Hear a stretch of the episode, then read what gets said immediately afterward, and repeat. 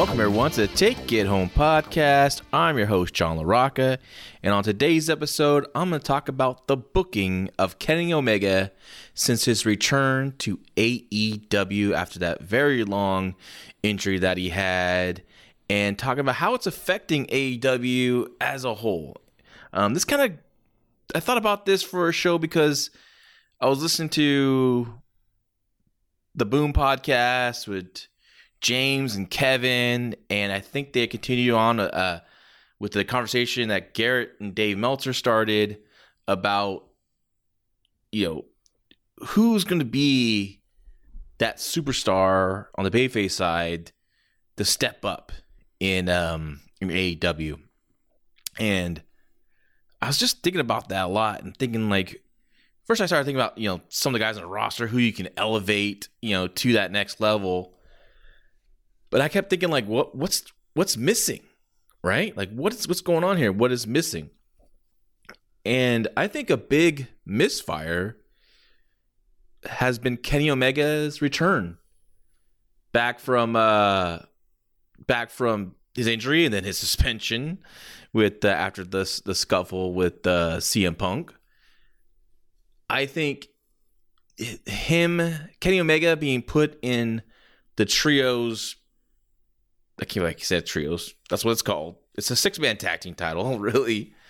The 16, six man tag team championship division, instead of featuring him as a top single star.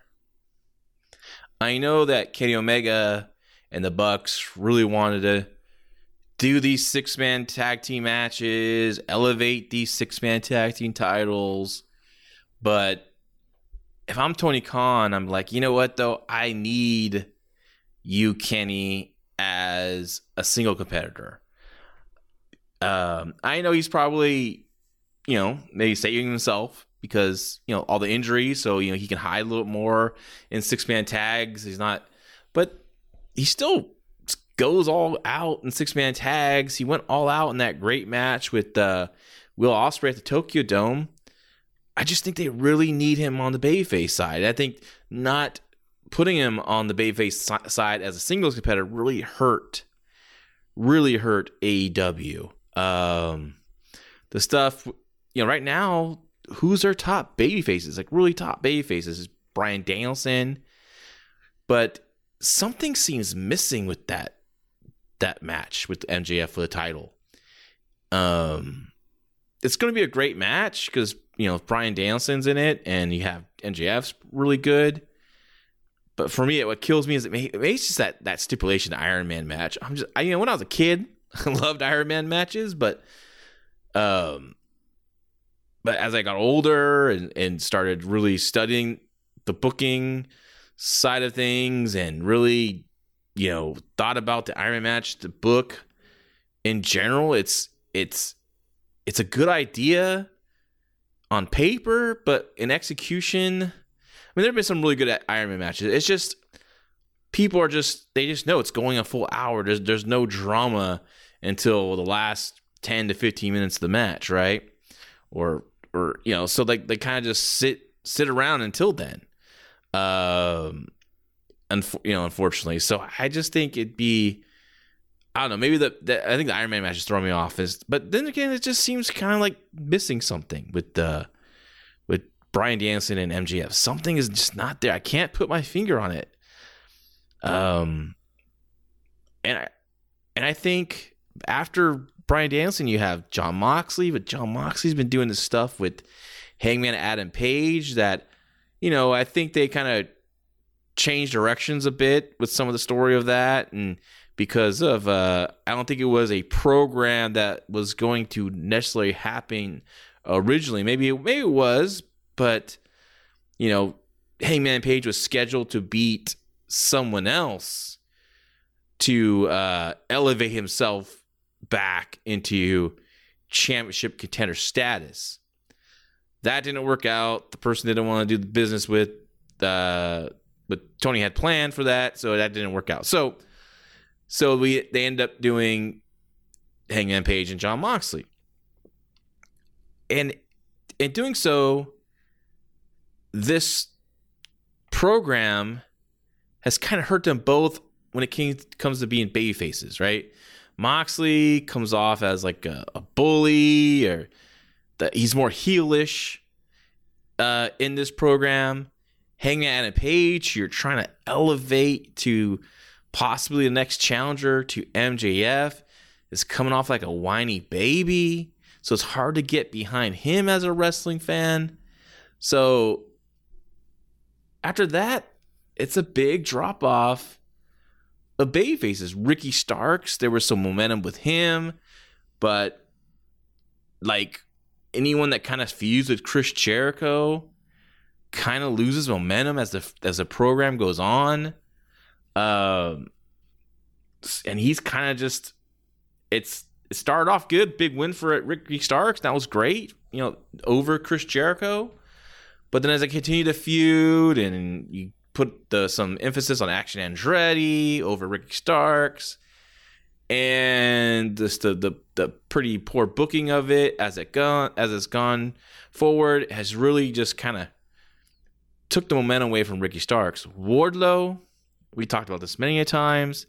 Uh, his you know, he was on a meteoric rise. Uh, peep up to his match with MJF. He destroys MJF at the pay per view, and then they follow that up with uh, Wardlow feuding with Mark Sterling, who's just uh, you know a parody wrestling manager, not over at all, and him Wardlow fighting security guards. I think in Tony Khan's mind, he's like, oh, you know, Wardlow will destroy these guys and he'll still get over it. yes, the fans want to see him destroy people, but go with the formula of just the Goldberg formula. It's it's not it's right there. Let him just continue what he's doing, destroy people, destroy people. Uh, Dave Meltzer on a tweet with, with someone mentioned that he thought the TNT he knew the TNT title would cool Wardlow off, and to me that's that's to me, that's not what happened. The TNT title is not going to cool him off. What cooled him off was the poor booking by Tony Khan. And because if you look at Bill Goldberg, right, and his rise up, mediocre rise up in the, in the WCW ranks, he won the U.S. title in uh, April of 1998, which is you know the top secondary title to the world titles, same as TNT title is a secondary title to the AEW Championship. But Goldberg continued to go get hot. Continue. And because the form was still the same after he won the title, he destroyed people. You know, he just ran through the flock and continued just to beat people and you know as the US champion until they you know they they pulled the trigger and put the ti- world title on him as well. Um, though I think they could have extended that run as US champion, of course, and did a big Hulk Hogan Goldberg match at Starcade 98. But that's WCW, that's old history. But you can learn from history. And Wardlow, same deal. Beats Scorpio Sky for the TNT title. Continues to appear on television. Quickly destroying all challengers, right? AEW is full of matches that are 15 minutes long, multiple false finishes.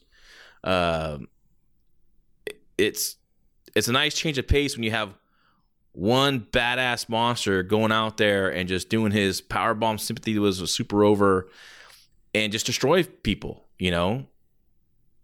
It, they, people did it for goldberg. Bigger stars in aew did it for goldberg went out there and lost in you know in a minute or less shit scott norton lost in like a minute 30 to goldberg put him over uh, curt hennig put goldberg over when he was a U. You know, so it's like you guys sacrifice some people to continue the rise of Wardlow. And so Wardlow just boom, momentum was gone. And he should be up there as like, you know, we should be seeing we should be wanting at this point like, oh man, we can't wait till Wardlow once again gets MJF for the AEW title because last time he faced MJF, he destroyed him, right? Like you you got plant those seeds. We'll see what happens after um, Revolution here in, in the Bay Area at the pay per view. If so you know Wardlow more Joe program can help elevate Wardlow back to back to uh, the popularity that he had before. I'm not sure, but I think it's simple. I think he destroys. You should maybe have him destroy Samoa Joe at the pay per view, regain the title, and kind of then again continue him just destroying people. Maybe get back right on that horse with that. Um, you know, make a big statement at the pay per view. You know, the pay per view is going to be eight of pay per views are like what ten hours long. It's a, I think we'll all be happy with one quick match on the card, and I it'd be cool to see Wardlow do that. If your goal is to you know really get Wardlow back up, it's that's one of the a major first step. It sucks, you gotta sacrifice Samoa Joe for it, but because I thought I think Joe's been doing such a great job as a TNT champion. He's but Wardlow still young, still has a bright future. There's still a big match with MJF. It built to correctly. Um, I say you just have Joe. Uh, sorry, Wardlow destroy Joe at the pay per view. So that so who's out there? A powerhouse Hobbs. He could be a, a pretty big baby face, but they're doing nothing with him. They did this whole three part series of vignettes called the Book of Hobbs, and you felt like something big was gonna come out of it, and all it was was he's been carrying a book around. There's two weeks left to the pay per view. And I don't know if they even started mentioning what Hobbs will do at the pay per view. And I hope he does something because he's from the Bay Area. He's from Palo Alto. Uh, you know, there's no there's no excuse for him not being fe- featured his last few weeks, building up to whatever he would do, be doing at the pay per view in his hometown. Now, I have a feeling they're just going to stick him in the, the face of the Revolution ladder match and, you know, whatever. A one guy that probably could be a good option is Adam Cole. Uh, he has a great story, of course. Uh, really serious head injury. Didn't know he was ever going to wrestle again. Was making strides in his physical therapy, having having setbacks. Um, he could be a top A face guy because he, he, he can carry himself as top A face. He knows how to cut promos as a top A face. Um, my concern is though injury prone at this point now. What happens if he gets something happens? I mean, head injuries are scary. But then again, I've said that about Bryan and I always worry about him, but he continues to go. But you know, everyone's different. But I feel like we wouldn't be having such a big issue on the babyface side if Kenny Omega wasn't straight up featured as a singles competitor, put back in that position. I think right now, Kenny Omega as a six man tag team champion, it's just the fans aren't interested in it. They love Kenny Omega, but they don't want to see him doing six man tag team matches. They want to see him, you know, in a more meteor program with something. Uh, I think that's this whole thing. Like when they got back from suspension and they had this best of seven series with the Lucha Bros over at, uh, you know, over the uh, the six man tag team championship, and as I expected, as these matches went on, you know it was going to go all seven people would get tired. I know they try to f- change things up with booking stipulation matches in this best of seven series, which I, to me was just just just just uncreative um, on their part as workers. If you know they couldn't do seven six man tag team championship wrestling matches, they had to do you know street fight, ladder matches, whatever else they did. You know, like they couldn't be they're not that creative enough as workers in my opinion to do seven really good pro wrestling matches right? Like they had to use a crutch with some kind of special stipulation. So that was a big disappointment. And by the time we got to those matches where i mean i know a lot of pretty strong uh hearted AEW fans who will defend most things. They, they they even them were telling me that they were getting kind of tired of this program. And And even then, they always say, like, I just wish Kenny Omega would do something more than a six man tag team champion. And then come Tokyo Dome with Kenny Omega versus Will Ospreay. We saw what made people love about Kenny Omega, right? They that's what they want. They want New Japan Kenny in AEW. They don't want this Kenny in AEW who's, you know, goofing most of the time, not acting serious. Um, they want they want the big game player Kenny Omega in AEW, and and they want him on the Bayface side. I, I still think the heel, heel turn by Kenny Omega was was not a right move, right? It was shocking, right, at the time, but I still think he was playing heel wrestling champion. I didn't believe him as a heel wrestling champion. I believed him as I believe him as a bayface world champion, but not a bayface. I'm sorry, heel world champion. And I thought his reign was it was good, much better than Hangman Page's. Um, but I think if it was Bayface Kenny versus uh versus, you know, whatever heels you have lined up for him would have been a lot more interesting and a lot more believable, in my opinion. So I think like when he got back from suspension, you know, you just got a nix. You don't have CM Punk because of legal reasons and all that stuff. What happened with that with the with the uh with the fight after the pay per view that after this media scrum, the infamous media scrum. So what do you do?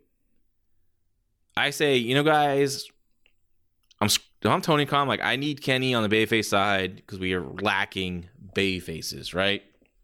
Moxley, we've done that this whole you know 2022. I need someone going forward in 2023, and and I would have gone with Kenny, put him in that spot because that's what the fans want. AEW fans probably adore Kenny Omega the most of any wrestler on that roster, right? When AEW started, Kenny Omega was the guy, right? And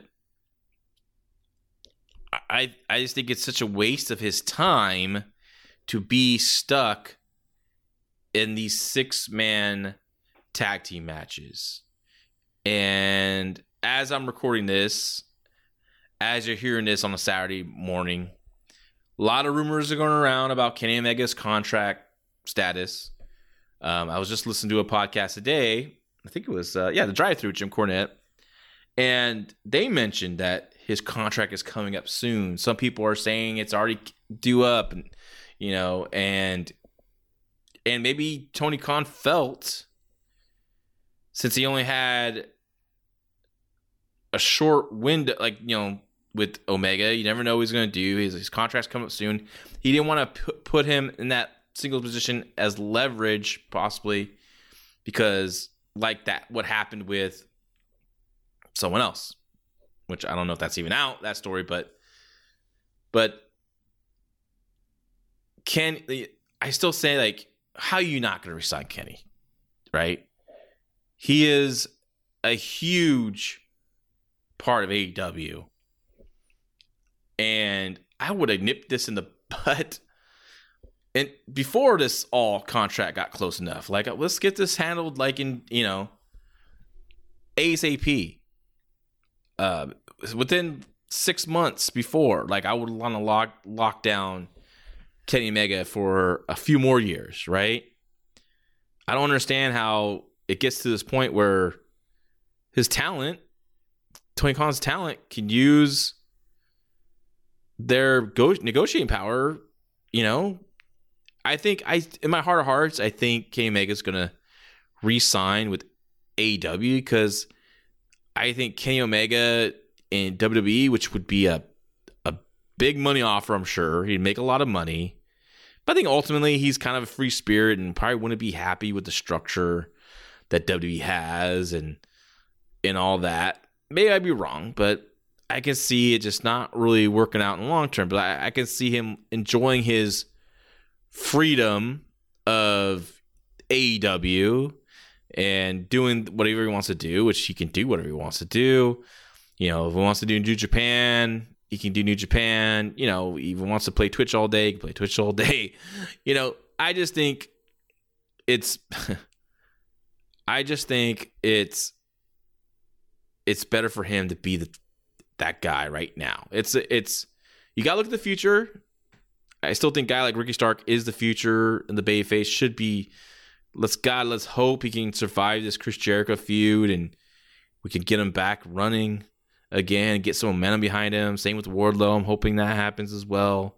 But for the short time, I think we need to go with Kenny Omega. Um, if you know CM Punk's not coming back, there's you know talk that he may be coming back. He should be healed up from his injury uh, soon. So you know Tony's paying him still on the contract. Can they put it all together, work it out? and bring CM Punk back because they really need CM Punk back right now. The AW's momentum is just non-existent right now. Like it's kind of they don't have that same energy anymore. The crowds are still pretty much hot other than this other than this last episode. Crowd wasn't really into everything, but then again, they had, it was a really bad show they had on Dynamite. So if they can't get CM Punk back, you need to put Kenny in a top babyface position, right?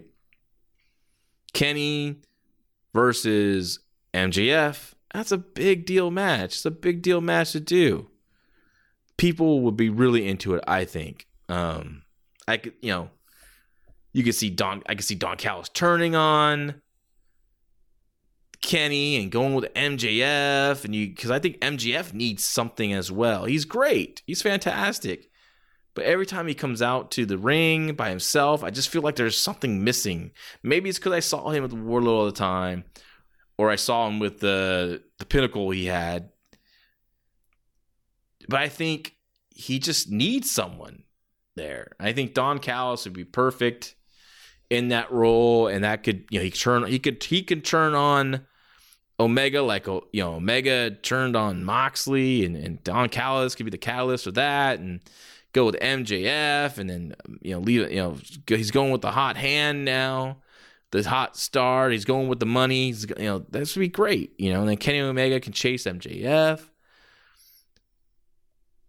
So I think right now he is the uh, the shot in the arm that they need is Kenny Omega again as a singles babyface wrestler challenging for the title, uh, you know, building a program to be MJF for a title.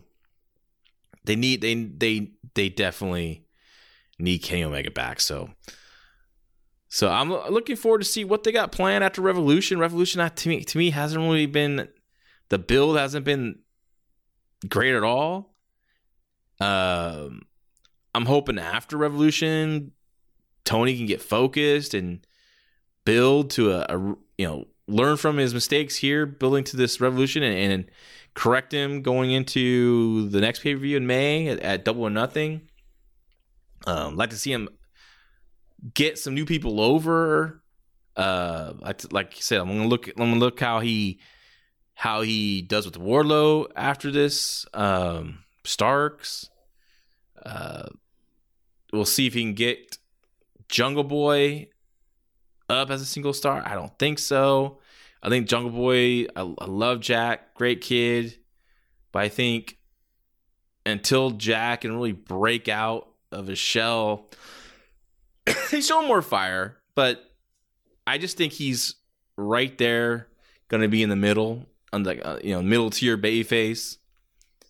A guy who could be interesting is Hook, though, but he needs to start cutting promos a little bit. We need to get more, more about him. He's another guy you talk about lost some momentum is Hook. So maybe he can be a surprise guy. But I think the guy is Ricky Starks. You know, he is that guy um, of the future. Uh, he's a super charismatic and fans just want to root for that guy. He, he's super talented, so I hope that's the case. So we'll see coming up in AEW. Um, quickly, I want to talk about some. This you know this is Saturday morning. You'll be listening to this. Two big shows are happening. The biggest show of them all, of course, is uh, WWE's Elimination Chamber pay per view or premium live event, whatever they're calling these days. Um, WWE's on fire right now. Uh, the interest is really high. Um, there's a, I mean, it's going to be probably the biggest viewed pay per view. It might even double, not double, but it definitely might exceed uh, Royal Rumble's views because there's a lot of interest in that Sami Zayn and, and Roman Reigns match. And should they pull the trigger on Sami? you know, because he's in Montreal, la la. I still think they can get out of it without putting the belt on Sami, um, without pissing off in a negative, in a pissing off in a in a good way that's going to draw heat and want people to tune in to see Sami get his revenge on whoever and and what's next for him. Um, you know, maybe the Usos, you know, Owens can really ignite the Sami Zayn, Kevin Owens uh, tag team match versus the Usos at WrestleMania. That's still the plan, if that is the plan. Um, there's some great intrigue where Jay Lethal stands in this whole deal. Um, there's a lot of ways they can go, so it's very interesting. Um, um, as I'm recording this, this is Friday night. You're going to be hearing this on Saturday morning. I mean, I had some free time. The wife wanted to turn in early. She's pretty tired. So, like, right away, I was like, you know, I, I'm to turn on SmackDown now because I really want to see what they got going on.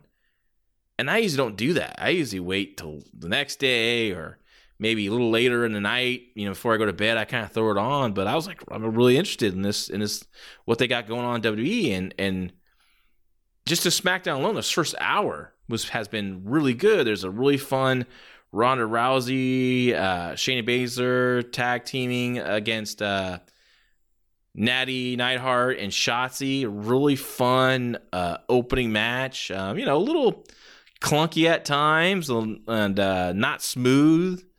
Um, and that's okay for me. You know, just uh, you know, I don't like everything being like this smooth match. I like when things are a little rough. Um, there's some timing issues um, with Ronda a bit, um, especially at the finish. I thought she should have been quicker to the finish. Um, but uh, overall, it was a fun match. And then, and then you know, Bray Wyatt. I'm not, you know, I like Bray Wyatt. I just not in the Uncle Howdy part of it, and I don't. I think because the Uncle Howdy gimmick looks kind of goofy. I don't. I'm not into the mask. It just doesn't look cool at all. Um, but you know, after that match, they come out Bray Wyatt and Uncle Howdy get in the ring, and then instead of like this long, drawn out promos that Bray can does in talks and riddles, this time he went straight to the point. Like, hey, I want the winner of Bobby Lashley versus Brock Lesnar, and I assume that's going to be the match at WrestleMania now, which. uh which makes me happy. Brock Lesnar versus Bray Wyatt. I think it's going to be a, uh, that'll be a fun match. Um, and I kind of glad it's not going to be Gunther versus Brock Lesnar. I want to see that match down the line, but I didn't want to see it, you know, this soon, even if it's at WrestleMania. I think the idea of Gunther defending the Intercontinental title against uh, Sheamus and Drew McIntyre in a, in a triple threat match is is is a good match. I'm not a triple threat match kind of guy, but I mean, all those three guys are sensational workers, and they can definitely make it work. Right? That sure it's going to be a banger, no pun intended, but. And you know, then the elimination chamber. I'm not really excited about the women's chamber match. It just, I'm trying to remember if there has been a really good one. Um, and off top of my head, it doesn't nothing stands out. So I don't think there was, but you know I could be wrong. But the men's chamber match, I think is going to be really good. I assume it's going to open the show because no doubt Sami Zayn and Roman Reigns are closing the show as it should. And but I think the you know the men's elimination chamber is going to be fantastic. A lot of good talent in there. Um, expect a uh, Bronson Reed splash at the you know the pod crashing down because I can't and I don't think he's winning it and I, I but you know he can lose but still have that memorable moment where it overshadows his loss by when he goes off the top rope tries that big splash and and crashes and burns. Uh, I still think Austin Theory is going to win and he should. Um, Austin Theory's booking has been just up and down. Um, you know, I would say WWE's bookings have been pretty solid, but I think with Austin Theory, I think they kind of tend to tend to just beat him up too much, make him a goof too much, and you know, you need a, some kind of edge to this guy. They, they, they, I liked what they were starting with, adding some edge to him, but they kind of kind of fell back into like, kind of like always getting his butt kicked here and there, and ah, you know, you gotta just take. Don't let him be the you know the butt of the jokes at times. You know, just because he's younger and you feel you can get away with it, but nah, you got to go. You know, Randy Orton wasn't treated like that when he was on the rise, right? Like you got to go. I'm, you know, I was telling Tony Khan has to follow the should follow the Goldberg formula with Wardlow. Triple H needs to follow the the Randy Orton formula with Austin Theory, because Austin Theory, I think he has that Randy Orton level potential. You know, um, so, so, but I'm, I'm pretty excited about Elimination Chamber. I'm not going to watch live though because I'm going to be at New Japan's Battle of the Valley show here, right in my hometown, San Jose. Um, really looking forward to that show, and that show just be. You know, I was looking forward to going, looking forward to hanging out with my guys. You know, my boys, just you know, watch some wrestling. Um, I wasn't like oh man, I can't wait to see these matches. You know, there was money matches announced when we got these tickets, so I thought I'd be, you know, like a few other New Japan shows that I went to in the past. You know, good, some good solid stuff. But as things kept like building, you know, you had the uh, Mercedes Moné's uh, New Japan in ring debut. The you know the former Sasha Banks versus Kairi Sane for the New Japan Women's Championship. That was a that's a pretty big match and but the, this card has been is really exciting. Um, there's a match on the uh, on the uh, the undercard that's opening up the show that I'm really looking forward to seeing, and that's uh, Alex Coughlin versus uh, J.R. Kratos. Uh, you guys most of you probably know my history at JR Kratos on APW, Premier Wrestling. Um, you know, he's a good friend. I always support whatever he does in wrestling. He's a good dude. Um, it's going to be a thrill for me to see him compete in person in a New Japan ring. I'm getting a little emotional actually when I say that. Um, just because I'm so proud. You know, I'm proud of this guy. And you know, he's been grinding for a long, long time. And I'm so happy that New Japan has seen his work, seen how such a hard worker is, see how what a great employee he is, and continue to feature him. And I want to see him go to Japan. You know, I know he was there with All Japan, but I want to see him in Japan, in New Japan. I want to see him at the Tokyo Dome. Um, he's a freaking hell of a guy, hell of a talent. So that's to open the show, and I'm like, dude, I can't miss that match. I was talking to my uh, my good buddy, the Heartbreak Kid, Dave Rubio. We're driving together to the show. I was like, we, you know, I just I told him the, the ma- opening match, yeah, six uh, six twenty. It's JR versus Alex Coughlin. We got to see that match. So and, you know, there's a lot of cool stuff like Jay White versus Eddie Kingston. Uh, Jay White, you know, one of my favorite wrestlers to watch today. I just love his work. Um, Kingston, there's a guy who I forgot to mention earlier who should be a top, top babyface in AEW, you know, but it just kind of. I don't know, man. It's just like he's just a natural. You know, people love this guy, the everyman, the street fighter. You know, he's not, you know, like they get behind this guy. He's easy to get. To, he you know any he can relate to anyone. He's like a common man, right? Just a blue collar fighter, and they just you know he had this thing with Chris Jericho, and then after the feud with that was over, he just just nothing happened. Weird, huh? How that happens with Jericho. So like everyone who with Chris Jericho ends up just nothing happening out of it. No moment, no forward momentum. Um, but you know, so I'm looking forward to seeing Kingston. I think it's my first time I've ever seen Kingston live in person. Wrestling Jay White, and there's this, you know, they added a stipulation, which was kind of a funny stipulation. Uh, loser leaves New Japan. Um, Jay White recently lost a loser leave Japan match. I don't see him losing the stip to Eddie Kingston because Eddie Kingston is just he's not really a New Japan guy. He's an AEW guy. He's been, you know, featured here and there on New Japan, but nothing like. So that was a little weird. But another match I'm looking forward to on the card is um, Fred Rosser defending his New Japan Strong title against Kenta. Um, uh, Fred Rosser, just hell of a talent, man. He's just so good. I love watching his work. Um, he just does everything right, and and I'm just I think him and Kenta are going to have a hell of a match. I think Kenta's you know is going to work perfectly with with Rosser. Rosser's just that classic babyface champion you want to root for. Um, it's a great seller to get sympathy. Um, I think this would be a it's going to be a sleeper match. Um, Zack Sabre Jr. versus Clark Connors for the uh, really ugly looking New Japan TV title.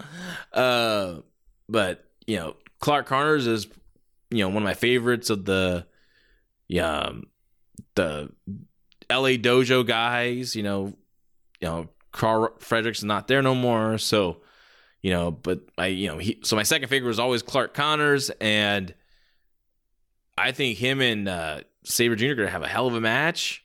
So that match is awesome, and you got some sprinkled in some you know multi man tag team matches. You got talent like Volador Jr., Josh Alexander.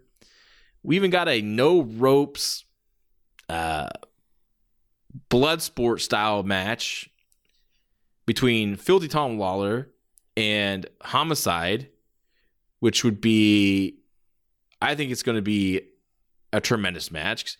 Homicide, I believe, wrestled on maybe the third or fourth Bloodsport show. And I remember him having a really wild match on there, and he was different than everyone else on you know on that on that show. Uh, I think him and uh, Tom Lawler are gonna do some crazy, great stuff and creative stuff, and that's so. This this card is awesome. So if you're not gonna be there live in San Jose, um, I say you you have to order it on pay per view. Make sure you order it. Um, I think it's one you just can't miss, right? And oh, by the way, the main event is Okada defending the IWGP title against Hiroshi Tanahashi. and what I just can't. I'm just super excited. You know, you know. Obviously, I'm a pro wrestling fan. I'm not one of those guys who are, you know, in the business or been in the business who always go, you know, you know I, I don't care. I like, hey, I, I started as a pro wrestling fan. I love pro wrestling, and and I love great pro wrestling. And Okada versus Tanahashi is great pro wrestling. Um, to me, it's up there with the greatest in ring rivalries in wrestling history. I'm talking about the classic championships wrestling series of matches you know, we, as you, we, you know, you hear people talk about Dory Funk Jr. and Jack Briscoe, their legendary in-ring program. Um, Ric Flair versus Rick Steamboat, their in-ring program. Uh, Misawa versus Kawada, their rivalry. Misawa versus uh, Kenta Kobashi. Um, to me, also in that is um, Okada versus Tanahashi. Tanahashi is one of my all time favorite wrestlers. He is, to me, the modern day Jack Briscoe. Um, just that classic champion. He has this, a very superstar just presence. He looks like he looks great, even at his age, with all the injuries. He still performs at a high level when it matters. And this is a big match for the title. He is going to bring out everything he can and have a great match because that's what Tanahashi does. Okada is great, as we all know. Um, and I used to, you know, I, ne- I never got to see in person, obviously, Jack Briscoe versus Dory Funk Jr. Um, never got to see in person, obviously, Ric Flair versus uh, Rick Steamboat. And so I was like, oh, I wish I, you know, we always talk about that. I wish I was could see one of those matches live. That would have been the greatest thing if I saw one of those matches live between those two, those one of those rivalries live. But never got a chance, obviously. And then the one I was like, oh man, I would love to go see Okada versus Tanahashi, and I could, right? If I really, you know, there's a strong chance if I wanted to pay for a ticket to go to Japan to see it, you know, that was a possibility, but a very expensive possibility. But it, you know, eventually could happen. It's not. It's a, a realistic reality, right? That that can happen. But then one day in 2019, they decided to do G1 Climax tournament, start night one in the United States in Dallas, Texas, and the main event was Okada versus Tanahashi. And when that was announced, I thought about all the ways I could, you know, get there, make sure I had all my financials and you know ready to go so I could do it. But it just couldn't happen. I got other responsibilities, you know, family responsibilities, you know. It was it was it just I was unable to do it. Right, I couldn't leave my wife, you know, with my you know, with two little kids at the time and I just couldn't do it. And just inside just kind of killed me, right? It just just killed me because I'm like, oh, I wish I could see that rivalry in person. That's my chance. It's never gonna happen again. Just bum- bummed out, right? Extremely bummed out. Watched it live. I believe it was on AXS TV. I watched the match live on uh, on AXS, but and as I'm watching it, there's a part of me like, oh god, I just wish I was there to witness this in person, right? Well, what a gift we got. Tanahashi Okada tomorrow night or tonight actually as as I'm, as you're listening to this in San Jose in my hometown. Holy shit. I get to witness another chapter in their great in-ring rivalry. I am super stoked um, to see this. It's a big deal for me as a fan of pro wrestling. Um, I'm gonna be there. I'm be in awe. I don't think I'll be jumping around cheering. It's not me, but I'll be just watching it and studying it and just just taking these two legends in and you know and and I hope and I know they will put on a just a, another classic match. So super excited about tomorrow, as you could probably tell. And hey, I don't mind sh- sharing my excitement. I'm not embarrassed by it. I'm not embarrassed to love pro wrestling, to love great pro wrestling. And um, it's going to be a fun night, man. It's going to be a special night. My first pro wrestling show back since the pandemic.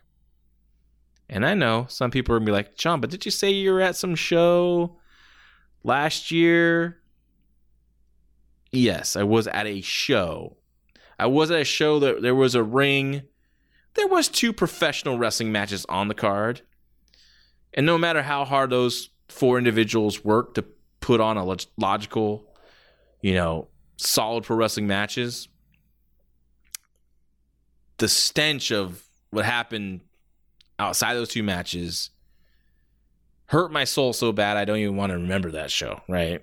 Don't even want to admit I was even there. I wish I can go back in time and just not go but I only went because I had two very good friends on that card that were working. One person that was one one of my friends who I haven't seen in a very long time because he lives overseas. So I had to go. I had to see him. Had to meet his beautiful fiance, and had to go see my good friend, another good friend who was wrestling that night. And by the way, those are the wrestlers that had wrestling matches that night. But so I'm, I, but I just this is my first show I've going to see since the pandemic and been a long time, and there's a lot of people that are going to see from San Jose. Uh, a lot of people I'm going to fans from the Bay Area wrestling fans are going to be there. It's so cool to run into them. There's some new fans I'm going to meet that in person who I just you know just only talked on Twitter before.